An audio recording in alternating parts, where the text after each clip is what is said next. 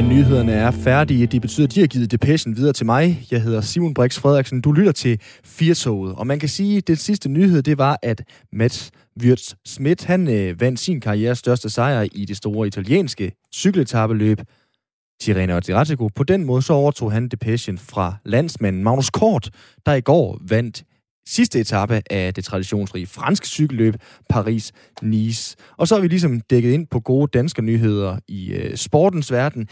Jeg synes nu alligevel, det er her er en god anledning til lige at nævne, at øh, cykelrytter, de er rimelig badass. Fordi at øh, mens Magnus Kort, han øh, i går altså i Paris-Nice vandt sidste etape i en øh, sprint foran Christophe Laporte, så øh, udspiller sig noget af drama på den øh, små 100 km lange etape omkring den øh, sydfranske by, fordi førende rytter og en af de bedste cykelrytter i verden, Primoz Roglic, han øh, styrtede nemlig på søndagens afgørende etape i Paris-Nice.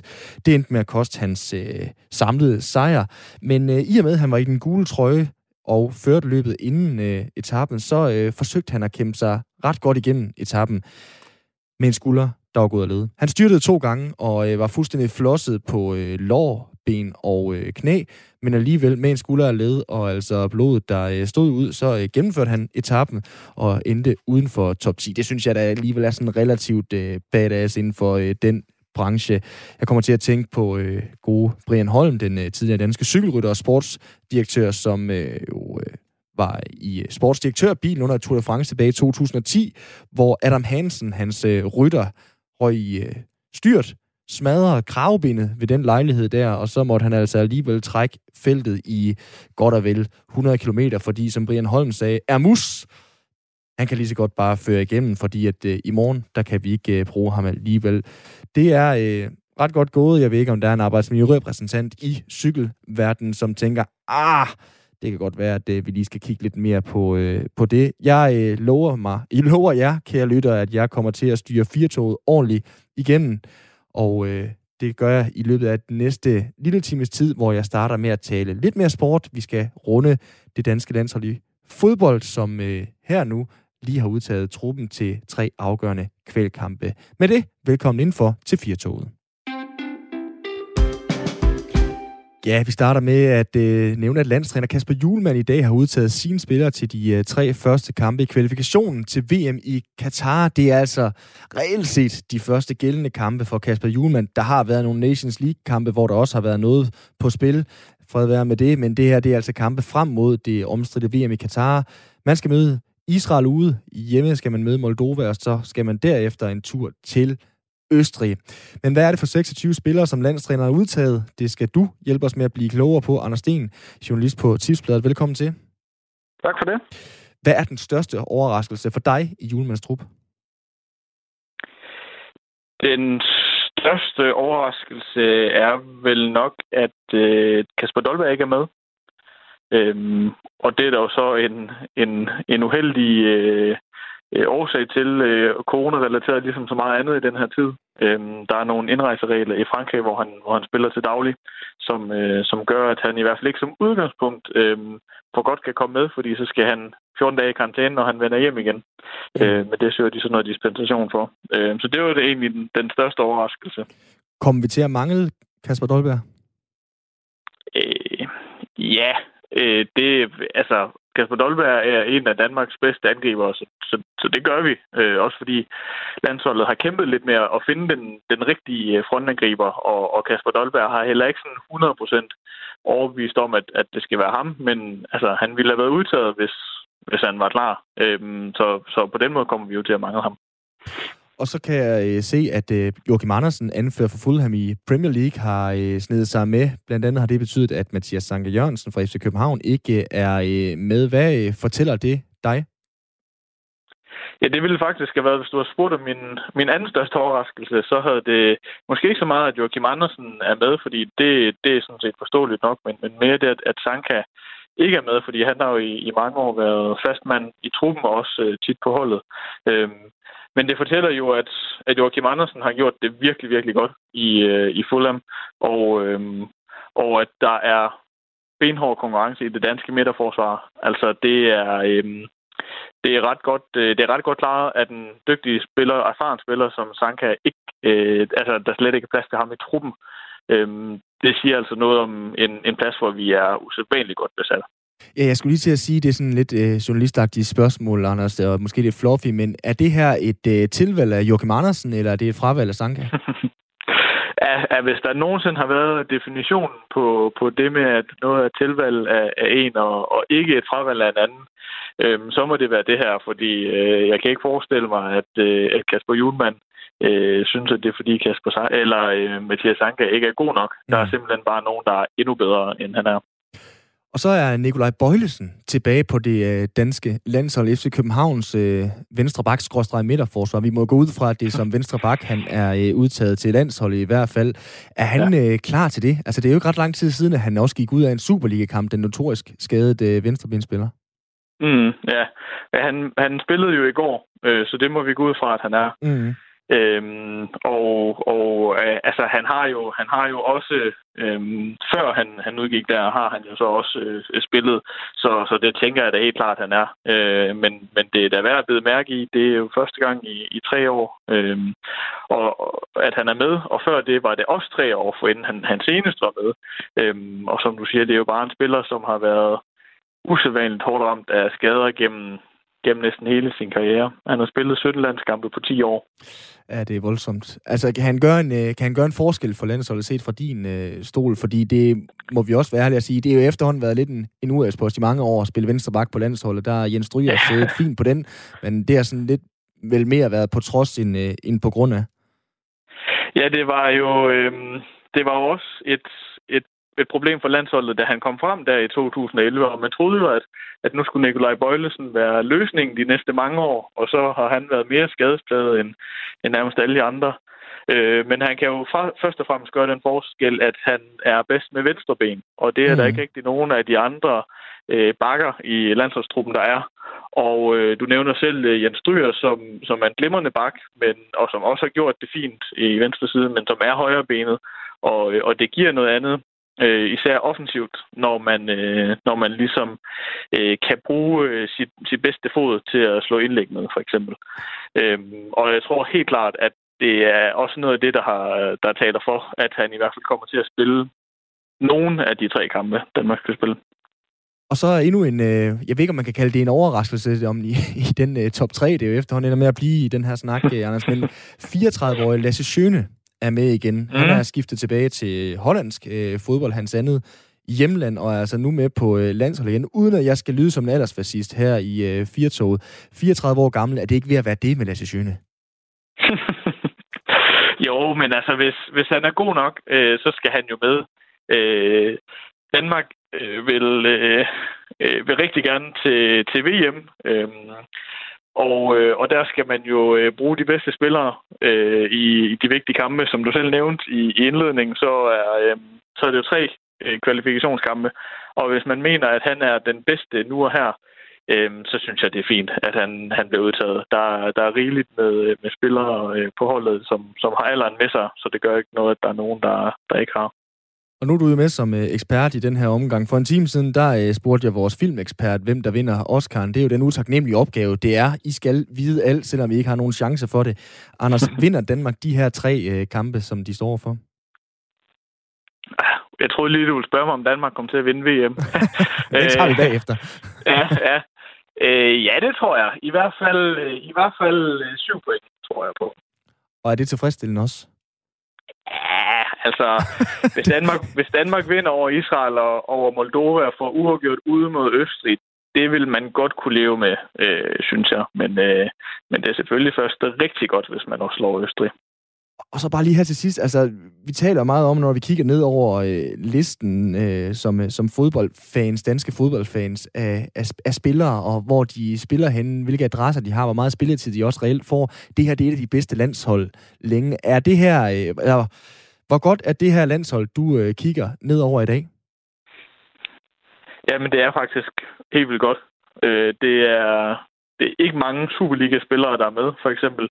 Øh, og ikke, at man ikke kan være en dygtig spiller i Superligaen, men hvis man skal være et internationalt øh, toplandshold, så skal man nok helst ikke have for mange spillere fra den danske række med. Øh, om det så lige er bedre end for to år siden, eller for x antal år siden, der skal de jo også øh, først og fremmest øh, vise sig til en slutrunde. Det er jo først til sommer, før man for alvor kan, kan tale om, øh, hvor gode de er i forhold til andre, men, men på papiret, jamen, så er det, altså, så er det et, et top øh, klasse landshold sådan i dansk kontekst, det her, det er der ikke nogen tvivl om. Sagde altså Anders Sten, journalist på Tipsbladet. Tak fordi du var med her, Anders. Selv tak. Som altså kommenteret på dagens udtagende fodboldlandshold af landstræner Kasper Julemand. Hvornår er man klar til at få børn? Det er der ikke noget øh, særligt entydigt svar på. Der er 7 milliarder mennesker vil rundt regne i den her verden. Jeg tror, der er 7 milliarder forskellige svar. Men øh, jo ældre du bliver, uanset køn, så bliver det sværere og sværere at få børn. Det er biologi.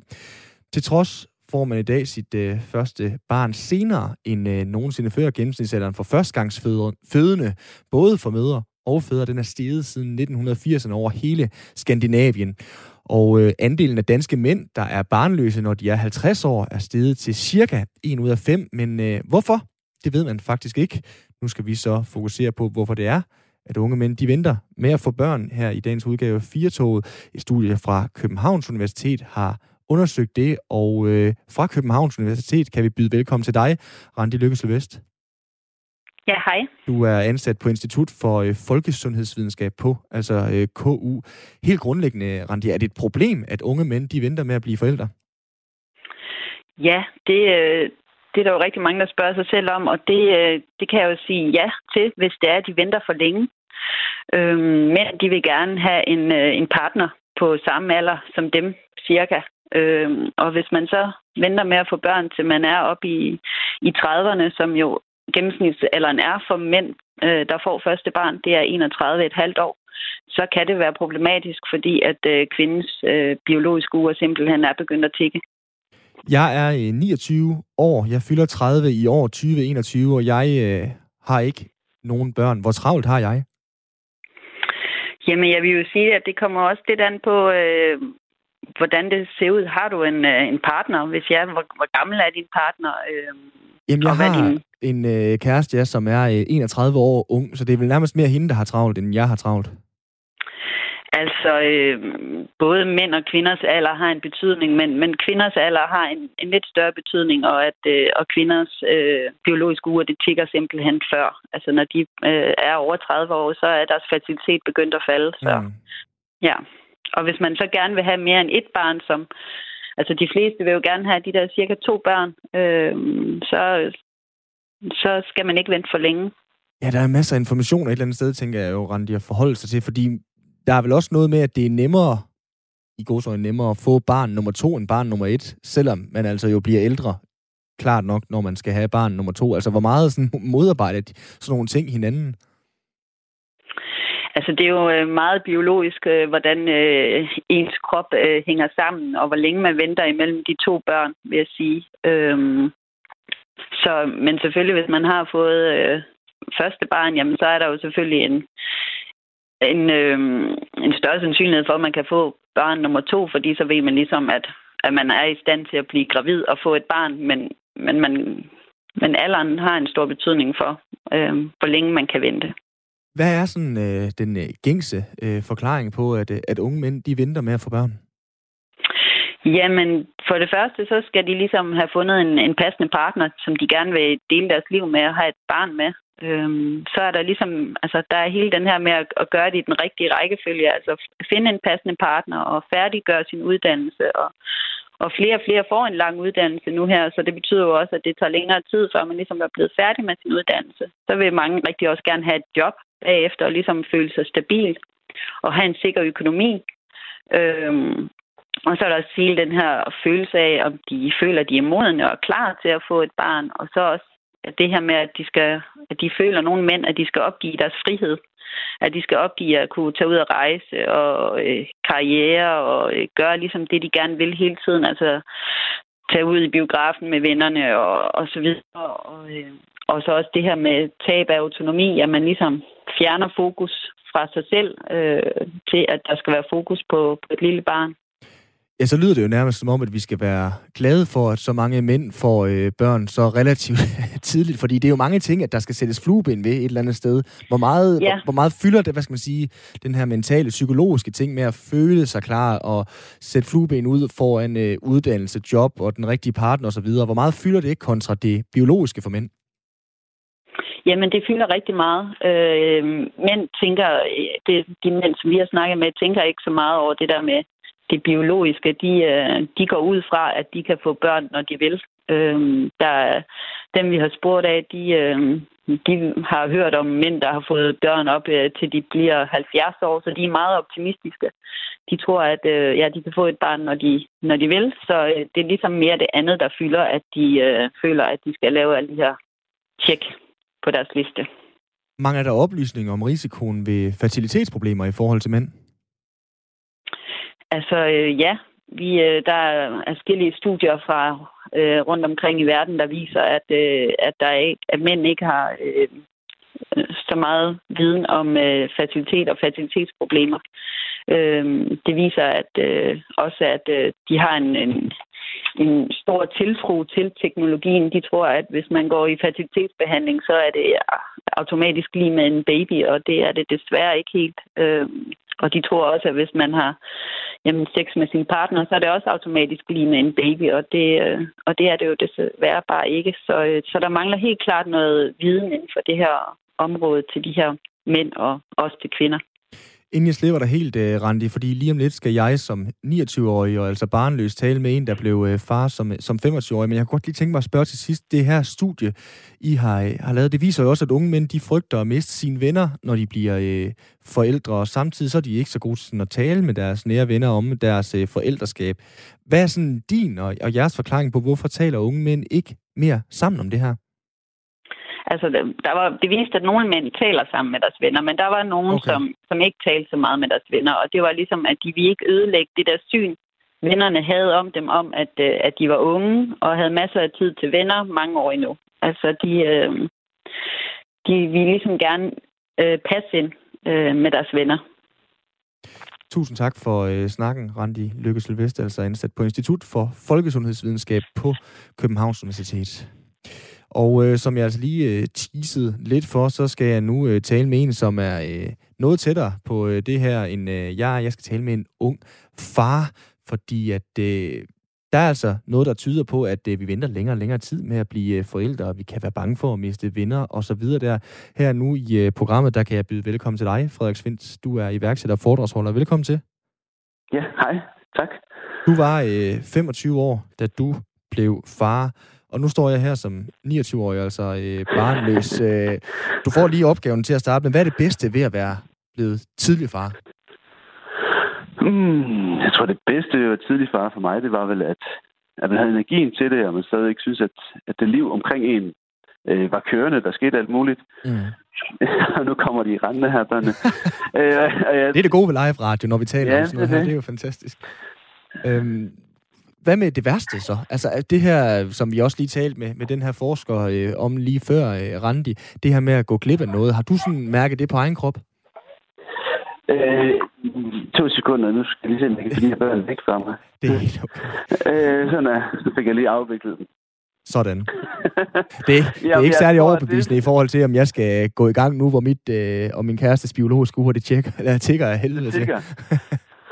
Altså, jeg, øh, jeg tror, det bedste for mig, hvis du spørger det først, var, at man, at man egentlig stadigvæk... Altså, det var følelsen af, at livet var i gang, mm. så, det også, så, så stoppede det heller ikke, fordi der kom børn. Hvor jeg tror, at det, som jeg, det værste for eksempel, det var egentlig det med, hvis man, hvis man skal ud og købe sit hus og skal gøre helt vildt meget ting klar, for at man overhovedet, sådan, du ved, hvor det hele ligesom skal tilrettelægges. Mm. Og nu er det klar til at få børn.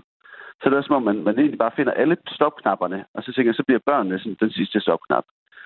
Øh, og så, så føles det jo enormt omvæltende. Så jeg tror for mig, der, så det bedste, det har egentlig været, at man fik det, imens livet ligesom var i gang. Mm. Så mens vi boede inde i Aarhus og havde en lejlighed, og vennerne var omkring en, og man kunne så ikke bare cykle hen til folk, og de kunne sove i den der øh, cykelvogn. Og jeg tænker, det, det værste ved at få børn tidligt, og det er det næste spørgsmål, var. Ja. Det var det. Øh, hvad er det værste var? Ja. Yeah. Øh, altså, jeg tror nogle gange, jeg synes lige så meget, det er det der med, at jeg har været sammen med min kone, siden Mm. mm. jeg var 18-19 år. Nogle gange synes jeg, det med, at man ikke nåede at bo på værelse med nogle gutter lidt længere. Eller, du ved, den, den, den der forlængede øh, ungdom i, i sin alene mandheden. Ja. Men det var jo altså bare lidt forbi for mig nogle år inden. Øh, så, så, så jeg ved ikke, jeg synes egentlig ikke, det har været sådan, det har ikke givet bagslag. Altså nu, er jeg, nu nåede jeg at få øh, to mere, inden jeg, da jeg blev 29, havde jeg fået nummer tre barn, mm. så jeg bare for at give den lidt mere. ja, der er jo ikke fortrydelsesret på den måde, kan man sige. Det er jo sådan set nej, positivt nej, nok. Fordi jeg tænker jo, det var jo egentlig mit næste spørgsmål, øh, Frederik, det er jo det her med, at, at, at om du føler, at du er gået glip af noget der? Fordi der, der er jo forskellige aldre, kan man sige. Du kan være på mm-hmm. en mhm. måde som 25 år, jeg kan være på en anden måde.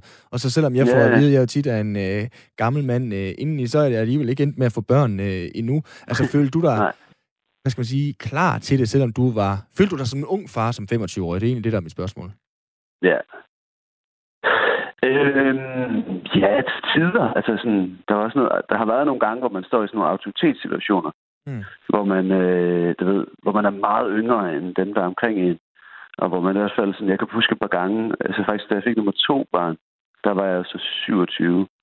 Og på fødegangen, så de der sådan lidt ældre, ældre sygeplejersker og sådan noget, der, nogle gange så var der sådan en lidt, sådan en øh, afmyndende, afmyndelig øh, tilgang til en, fordi man var så ung. Mm. hvor, jeg, hvor jeg følte, øh, jeg følte mig ligesom skulle træde karakter og sige, hey, øh, fuck dig, jeg er voksen. og det, øh, det synes jeg i hvert fald et par gange, man kunne opleve sådan en, at man kunne føle sig ung. Men jeg, følte, jeg har ikke følt mig for ung. Altså, jeg, mm. jeg, egentlig, jeg synes, jeg var meget klar til det, og vi var meget klar til det. At det var ligesom, øh, det var noget, vi ville. Øh, meget, meget sådan med vilje. Mm. Altså, også, vi var også heldige, at der var mange omkring os, som ikke... Altså, vi var ikke det eneste, der ligesom gjorde det på det tidspunkt i vores liv. Så det er også, det er også lidt en omgangskreds, man har. Ja, blev dine, fæd, eller blev dine venner også fædre i en øh, lige så øh, relativt ung alder, som du gjorde, Frederik? Ja, ikke øh, så langt fra alle. Og det, det er jo måske nogle af de der udfordringer i det. Altså, det er jo, jeg, har, jeg har en kammerat, der lige er tre år ældre end mig, som så gik i gang øh, samtidig som mig der. Så han var jo lidt ældre mm. på det mhm. tidspunkt, han blev far for første gang. Øh, og som lige har haft nogle stykker, som var i gang samtidig. Men det er helt klart, at vi gik så lige i gang to-tre år før mange andre.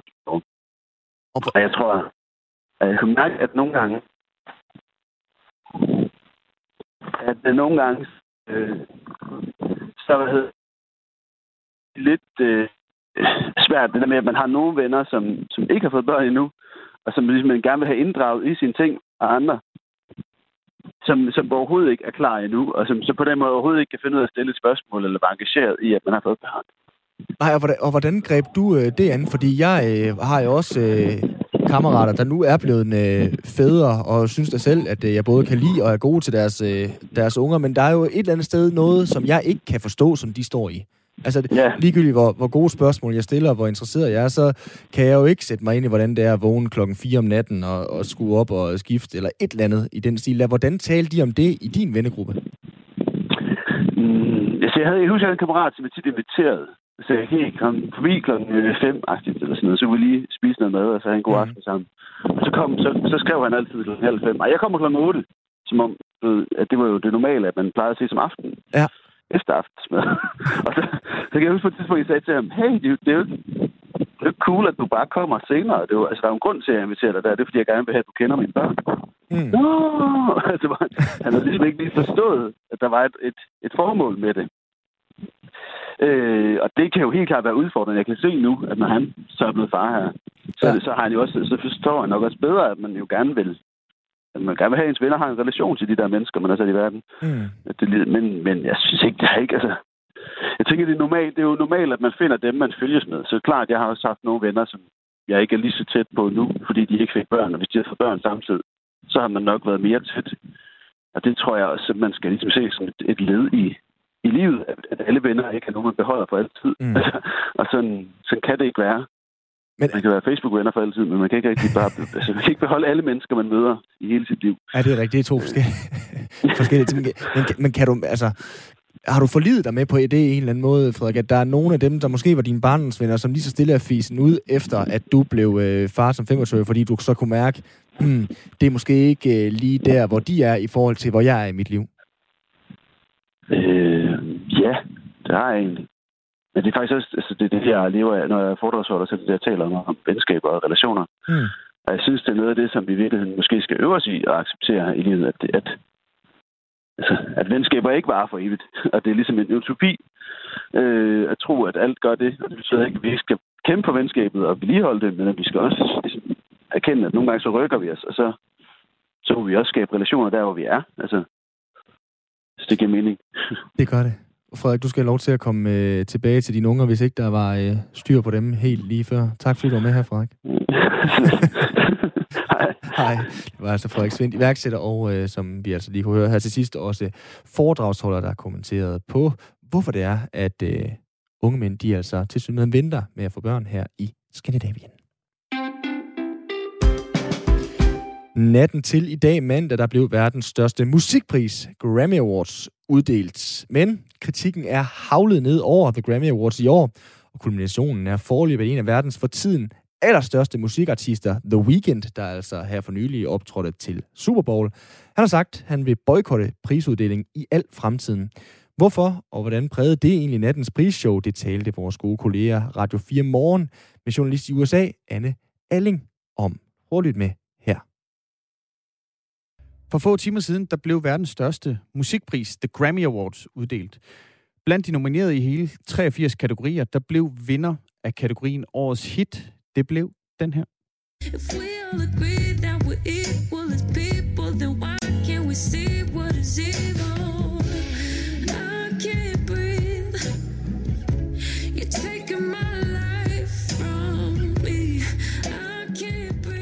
Det var altså Her med I Can't Breathe, der jo henviser til øh, drabet på George Floyd, som jo flere gange øh, siger I can't breathe, mens en betjent sidder med, med knæet på hans hals. Op til den her prisuddeling, der har der været, øh, der har der været hæftig kritik af, at The Weeknds kæmpe hit, Blinding Lights, som altså er blevet afspillet øh, mere end 1,6 milliarder gange på Spotify, ikke var blandt de nominerede. Faktisk så var den kanadiske superstjerne, der i marts udgav et af årets mest kommercielt succesfulde albums, After Hours, de var ikke nomineret til noget som helst. Og nu har beskyldninger om racisme og korruption i forbindelse med verdens største musikpris altså fået ny vind i sejlene. Godmorgen, Anne Alling, Godmorgen. vores øh, journalist med fra, fra USA. Lad os lige øh, vende tilbage til både årets hit og øh, aftens andre prisvinder lige om lidt. Men først så lad os tale om, om The Weeknd. Øh, for de her ord, I er korrupte. Øh, med de ord, der annoncerede han på Twitter, at han vil boykotte Grammy Awards i al fremtid. Hvad er, øh, hvad er hans og andres kritik af The Grammys sådan mere konkret? Den øh, kritik, som, øh, som The Weeknd han, øh, han rejser, det er en kritik mod den komité, der udnævner de nominerede. Altså at The Weeknd har haft så enorm succes det seneste år, øh, og spillet til Super Bowl, som jo i den grad er ligesom et, et stempel på, at en stjerne er en stor stjerne i USA, men altså alligevel ikke blev nomineret.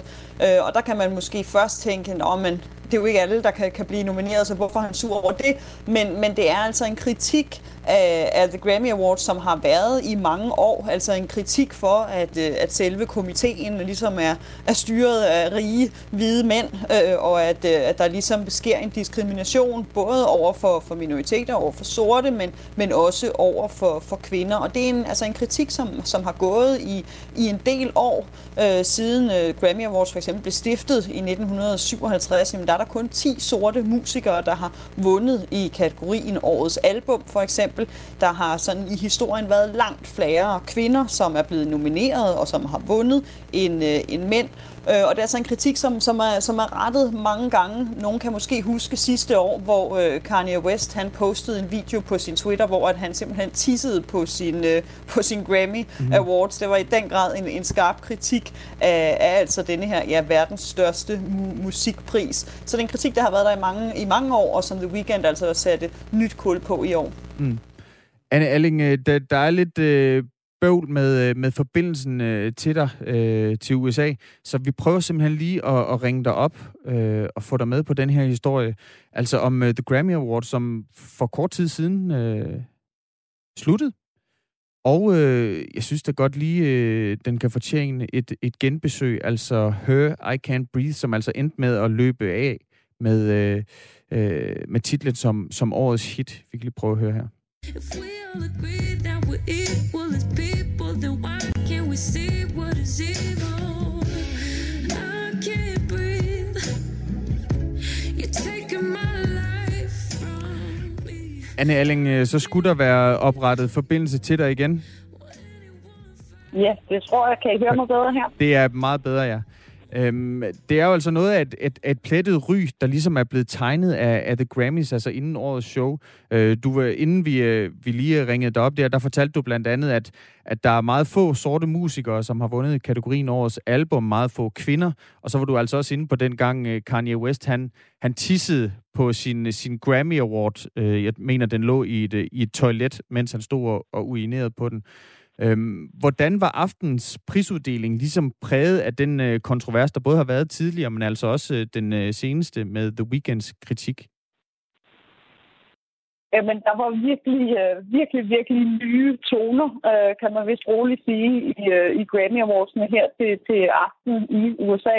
Øh, der var i den grad blevet, lyttet til kritikken, i hvert fald skiftet, skiftet kurs. Altså, det kan jo næsten ikke være mere symbolsk, end at Her, hun vinder altså med det her nummer, I Can't Breathe. Og denne her ja, trend, den fortsatte altså gennem hele øh, gennem hele showet. Trevor Noah, øh, komikeren, som øh, han var vært, han er, han er sort oprindeligt fra, fra Sydafrika.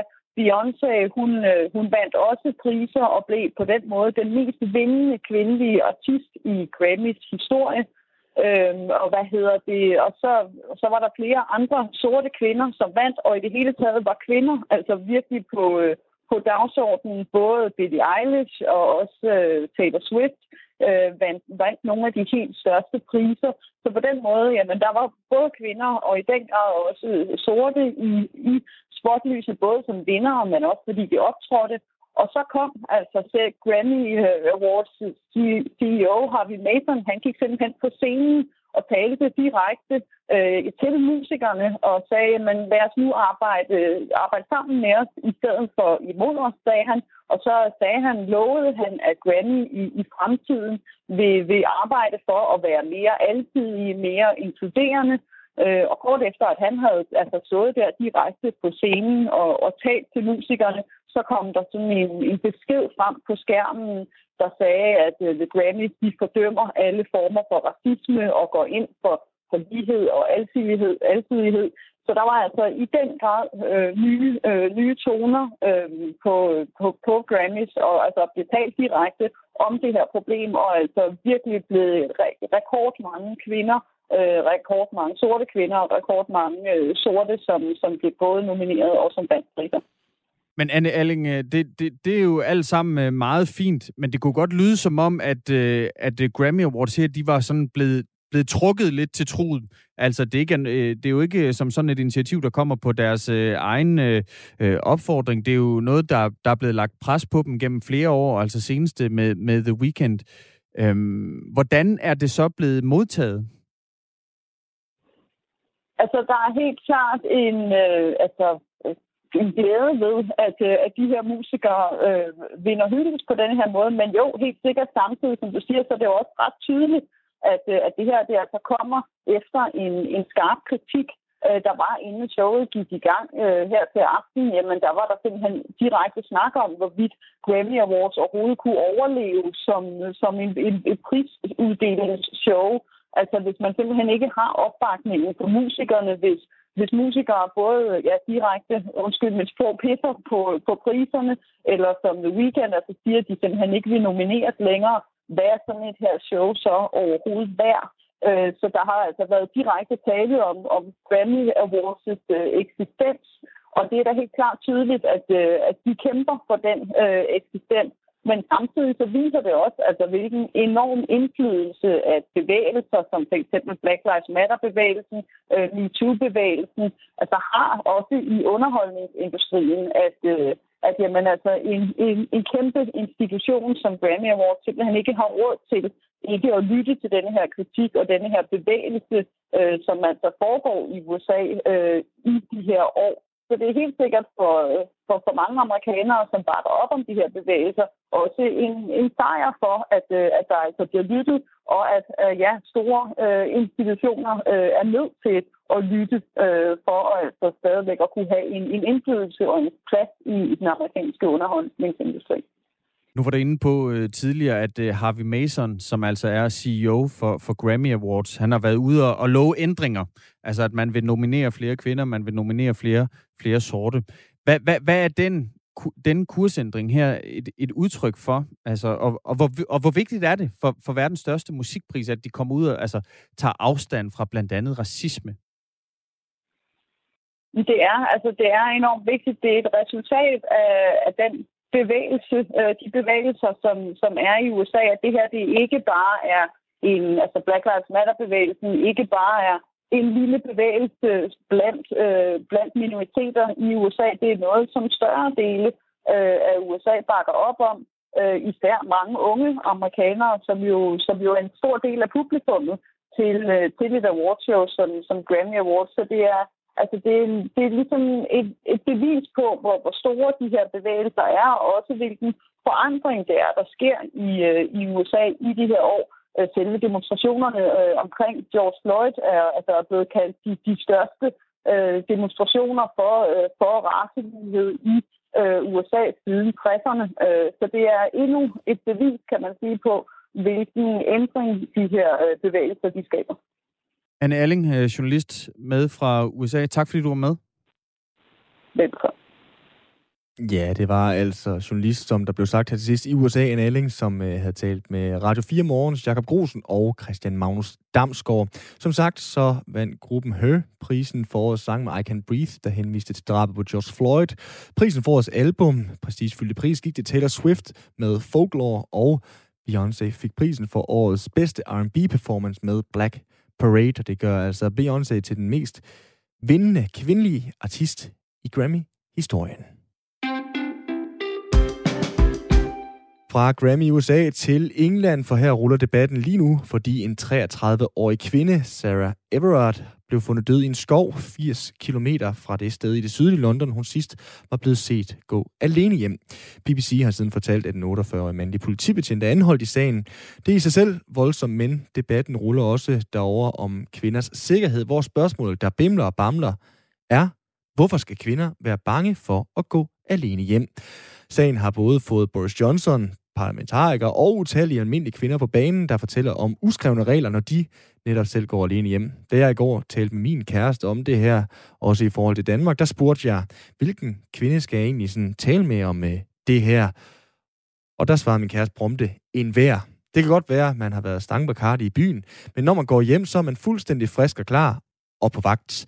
Man taler i telefon med en, man går i en omvej, hvor der er lys, og om lyskrydset det er enten rødt eller grønt, så går man bare videre.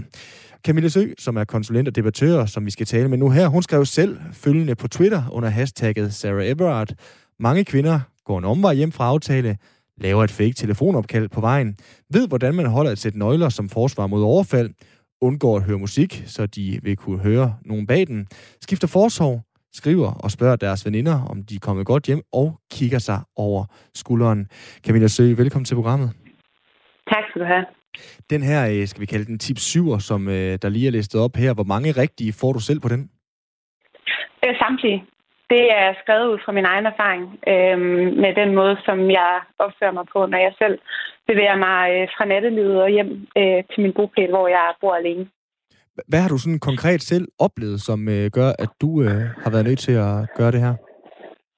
Altså, jeg havde en øh, studieveninde, som oplevede at blive øh, forfulgt, efter at hun var på vej hjem fra byen, og hvor at øh, vedkommende simpelthen prøvede at krænge sig vej ind i hendes hjem, uden at hun overhovedet vidste, hvem det var. Altså, så han stod fysisk ved hendes hoveddør og forsøgte at skubbe den åben. Øhm, og så tror jeg bare, at øh, man er pinligt bevidst om, som, som kvinde i hvert fald, at man har ikke ret meget at forsvare sig med, hvis det pludselig går galt. Så derfor så tror jeg, at der er rigtig mange, der tager sig nogle forholdsregler øh, for at være på den sikre side, selvom man jo overhovedet ikke kan være det. Nej, fordi det er jo det, jeg jo af, oplagte kønsmæssige grunde jo ikke kan sætte mig ind i 100% øh, for de her mand, og du er kvinde, men det her med at knuge nogle nøgler i hånden og øh, gå og lave et fake telefonopkald på vej hjem, som, som du for eksempel gør, øh, Camilla. Det gør dig vel ikke 100% tryg, når du alligevel går hjem fra byen?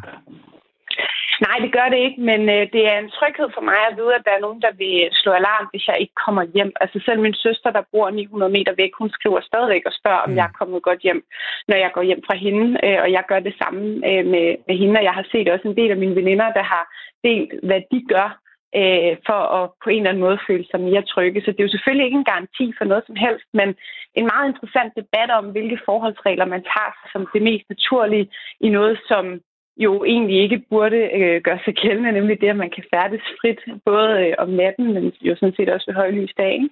Nej, det, på den måde er det vel på tide, at vi tager den snak der, fordi jeg blev da overrasket, øh, da den her sag den øh, blussede op, at det her det var noget, som I kvinder så naturligt gør, når I går hjem øh, fra byen. Altså, noget, der går så galt som Sarah Everard i, i England, kunne det være skidt i Danmark, tror du også? Ja, det tror jeg, og det er jo også øh, tilfældet med for eksempel Emilie Meng, som gik mm. hjem fra en bytur med sine veninder i Korsør, mener jeg det er, og øh, dukkede op øh, død i en mose øh, næsten et halvt år senere, så vidt jeg husker. Så det er jo noget, der sker, og, øh, og jeg er udmærket klar over, at hvis man ser på voldsstatistikkerne, så er mænd mere udsat. Men jeg tror, den her bevidsthed om, at, at vi ikke er i stand til at forsvare os øh, rigtigt, og at øh, I hvert fald min egen personlige værste skræk vil være at blive udsat for voldtægt, og derfor vil jeg tage alle midler i brug for at undgå det, øh, selv hvis det betyder, at jeg skal have et fake-opkald eller gå en mig på vej hjem. Og, og tage alle midler i brug, siger du nu, Camilla. Altså, hvor langt vil du gå i forhold til, til selvtægt, for eksempel? Altså, taler vi træning i kampsport som selvforsvar, peberspray, eller, eller stopper du ved skarpe nøgler? Altså, jeg må ikke gå med en peberspray, øh, jævnfør dansk lovgivning, men jeg har en øh, lille fløjte i mit nøglebund, mm. og så ved jeg også, hvordan jeg trykker fem gange hurtigt på min øh, telefon, så den ringer 112, hvis det skulle gå rigtig galt. Og, og det beredskab, er du i, hver gang du går hjem fra byen, eller hvad?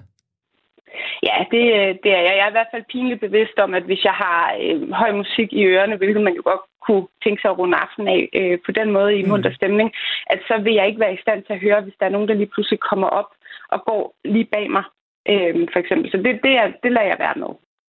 Altså, vi bryster os jo et eller andet sted af her i Danmark, at vi jo er et relativt øh, trygt land. At, skal vi tage det op øh, til overvejelse efterhånden?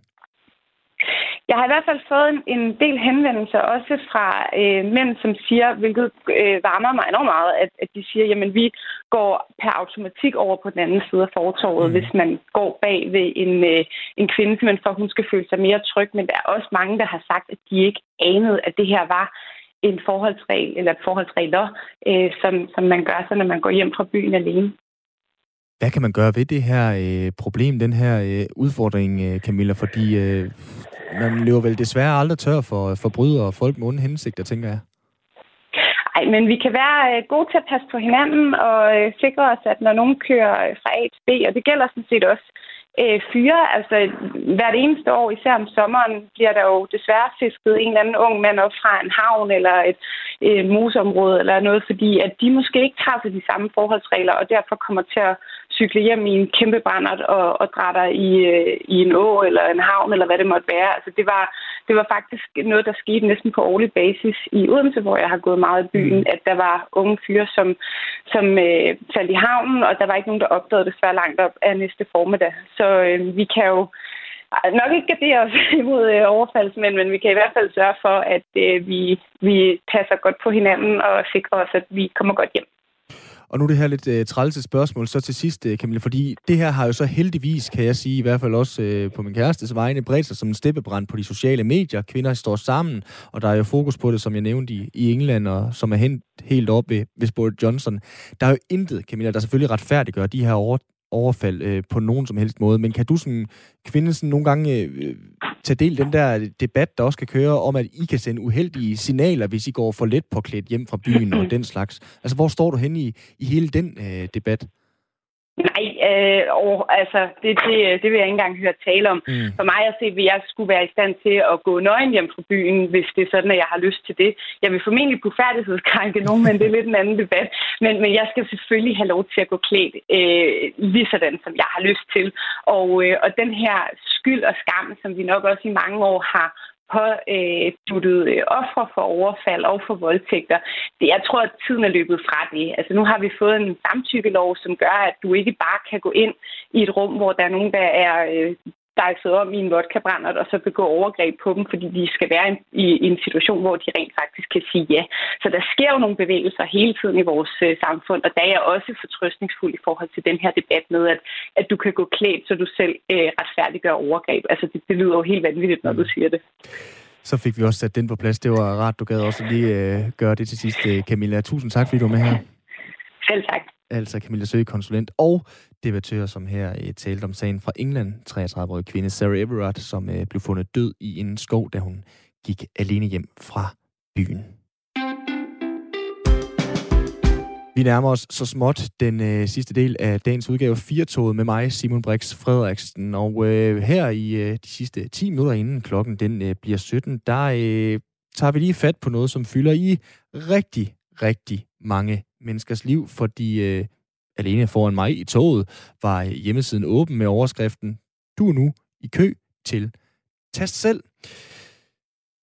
Den kvinde, der sad foran mig, hun er en af de øh, næsten 2 millioner danskere, som allerede har været igennem køen til øh, Tast selv. Og øh, det gør jo på en eller anden måde det her til øh, landets største public service indslag. For her nu, der skal vi nemlig tale om øh, fire ting til øh, årsopgørelsen, som... Øh, du skal være særligt opmærksom på. Der er øh, rigtig, rigtig mange danskere, der lige nu altså tjekker din her øh, årsopgørelse for, hvor mange penge de skal have med, hvor mange penge de skal have tilbage. Her har vi nu i Firtoget Aske Buemann med. Han er medstifter og direktør i Tax Helper, som i øh, godt et års tid har hjulpet danskere med øh, finansiel rådgivning. Aske, velkommen til. Jo, tak, og tak fordi jeg måtte øh, være med. Selv tak. Hvor meget får du selv tilbage i skat i år?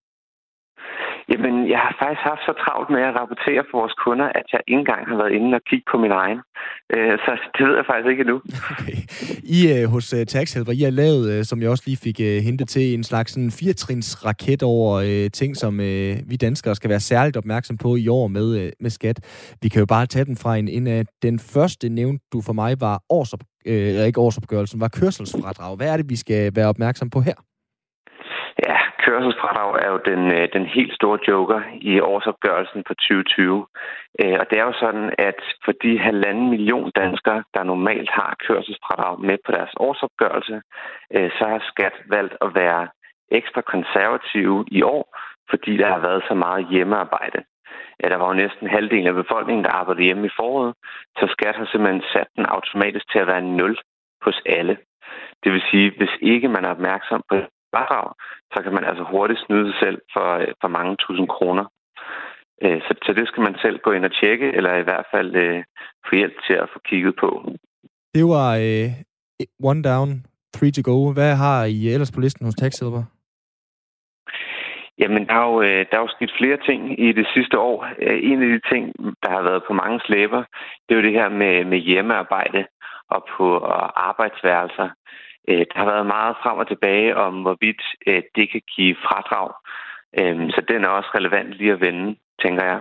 Jamen lad os da høre. Det er, Jamen, det er jo desværre sådan, at, at reglerne er meget restriktive, så man skal, man skal have virkelig indrettet sit værelse på en meget speciel måde, så det nærmest er altså, ubrugeligt privat.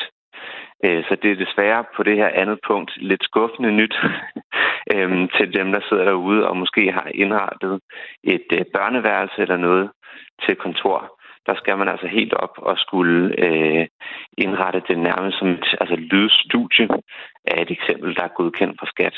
Okay. Øh, så den, den er nok øh, desværre ikke så relevant for de fleste. Og hvad med nummer tre? Jamen, øh, en anden ting, der jo skete øh, sidste år, det var, at der var øh, exceptionelt mange boligkøb. Øhm, og når det er sådan, at man øh, køber eller sælger sin bolig, så er der flere forskellige fradrag omkring øh, ens realkreditlån, man skal holde øje med. Øh, det er blandt andet sådan noget som øh, det, der hedder garantiprovision og differencerenter. Øh, og, og blandt de her lidt fine ord, der gemmer der sig, at det baserer sig nogle gebyrer, man betaler til realkreditinstitutterne, når man omlægger sin lån, og de kommer altså ikke automatisk med på ens årsopgørelse. Okay. Så der er, der er 100.000 boligejere, der, der skal huske at, at tage den med. Og den sidste ting, Den sidste ting, det er, øh, hvis man nu har været så uheldig, at man under corona øh, har har haft sin egen virksomhed, og den ikke har overlevet, eller den ikke overlever nu her i 2021, øh, så kan man faktisk få et fradrag for det tab, man har på sin virksomhed. Så altså, hvis du har startet en virksomhed, og så måtte lukke den igen, øh, så er der et fradrag at hente. der er altså nok at holde sig øh, for øje. I skriver selv altså på jeres hjemmeside, at hvert år der går danskerne glip af 11 milliarder kroner i fradrag. Har vi bare grundlæggende ikke godt nok styr på det her? 11 milliarder? Fik jeg- jeg sagt millioner måske endda? Nej, men det, det er simpelthen 11 milliarder. Og jeg, jeg tror bare, man må sande, at øh, skattesystemet er ekstremt komplekst. Øhm, og, og skat har jo øh, hvad kan man sige, prøvet at, at lave det lidt bedre, men det er altså stadigvæk meget svært, og, og der er mange ting, man skal holde hoved og hale i selv. Øh, så det er jo derfor, vi, vi synes, der ligesom er, er plads til nogen, der kan hjælpe danskerne øh, endnu mere, end det man får på skat.dk.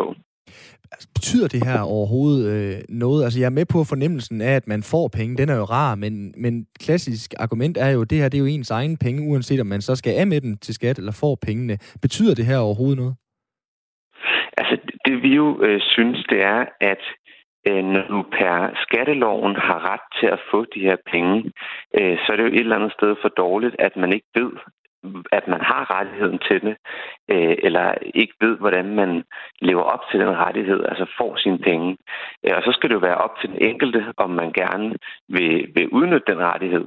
Men det kan man i hvert fald ikke tage stilling til, inden man ved, at man har retten til det. Så det er jo egentlig det, vi prøver at hjælpe danskerne med. Ifølge en øh, undersøgelse foretaget af- Epinion, Opinion, som jeg også selv øh, henviser til for, for penge- og pensionspanel, så mangler 50 procent af danskerne det, der hedder god finansiel øh, forståelse. Handler det om, at det er for svært, eller at øh, halvdelen af os er for dogne simpelthen? Jamen, jeg- jeg, jeg tror også, der er et element i det her med skat, som handler om, at folk har sådan en lille smule berøringsangst med deres årsopgørelse. Øh, Så det her med, at man går ind via kigger, men det her med at begynde at ændre i nogle felter, man ikke helt kender, øh, det, det kan enten være sådan, øh, føles lidt farligt, fordi man vil jo ikke lave noget forkert. Øh, Og det er jo også vigtigt at understrege, at vores mission, det er jo, at folk betaler øh, den rigtige skat, hverken for meget eller for lidt. Øh, Så, så det er også for at hjælpe den her berøringsangst, der kan være med det. Og den har du i hvert fald lige øh, hjulpet mig med, og forhåbentlig også øh, lytterne Aske Buhmann. Tusind tak, fordi du var med her. Jamen, det var en fornøjelse at være med. I lige måde, det var altså medstifter og direktør i uh, Tax Helper, skattehjælperen, som uh, var med her. Jeg har da i hvert fald to af tingene, som jeg skal hjem og tjekke ud af de fire trin, han nævnte. Det er blandt andet kørselsfradrag og uh, hjemmearbejde.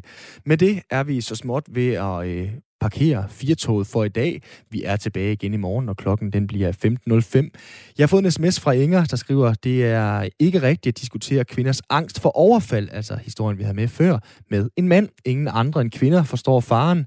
Verden spørger, om det kan ske i Danmark. Det kan du regne med, at det kan, og det sker meget ofte. Tror du ikke, det kun er et problem i United Kingdom. Stram dig op, mand, og øh, den øh, vil jeg da tage på mig. Jeg håber alligevel, at vi øh, fik en fornemmelse af, hvad det egentlig er for en udfordring, vi står i, og jeg ved at i hvert fald både fra mig selv og min kæreste tager det meget seriøst. Seriøst tager jeg det også i morgen, når jeg er tilbage. Her er det Firtog, der siger tak for i dag. Du lytter til Specialklassen.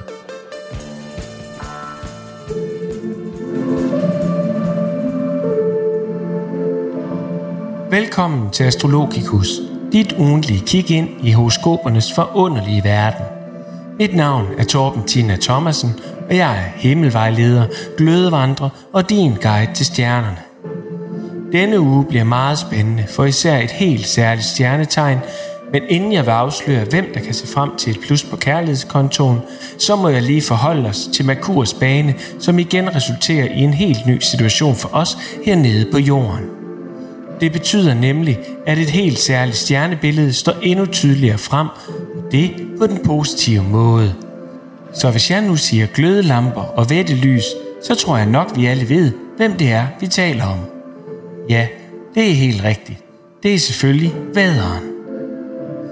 For alle vædere kan se frem til en uge i kærlighedens og erotikkens tegn. Så det er nu, at de tomme coladåser skal indløses, så der er råd til den lille ekstra gave, som kan vinde din vader over, for så kan jeg love dig, at du vil få det tusindfold igen. Kendte vædere Mia Lyne er en typisk væder. Hun vil gøre klogt i at holde sig tæt på minimum en HT-bus i den kommende uge. Og kan hun på nogen måde forstørre sine hænder, så er det helt klart noget, som jeg vil anbefale. Hvis det ikke er muligt med en håndforstørrelse, så bør hun isolere sig i en gammeldags gruekedel fyldt med rønnebærsaft. Alt i alt meget spændende. I ønsker alle en stjernefyldt uge på gensyn.